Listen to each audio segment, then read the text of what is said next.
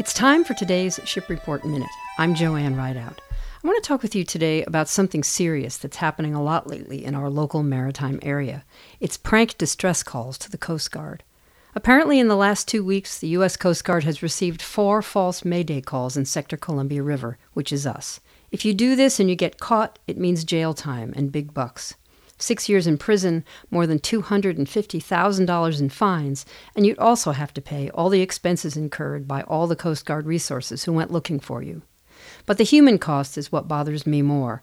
Every time a distress call comes in, Coast Guard folks, people like you and me, but highly trained at saving people, they think your life is at risk, and so they go out there and they risk their own lives trying to help you. This happens whether you are faking or not. As skilled as they are, Coast Guard personnel do occasionally die trying to rescue people.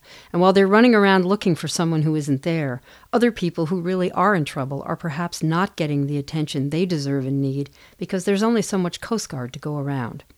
So, my message today is simple don't be a jerk. Remember what the Coast Guard's purpose is in rescues. They're there for you when you have a real emergency that you can't handle yourself. Then, and only then, you should call them. You've been listening to the Ship Report Minute. More info at shipreport.net. Have a great day.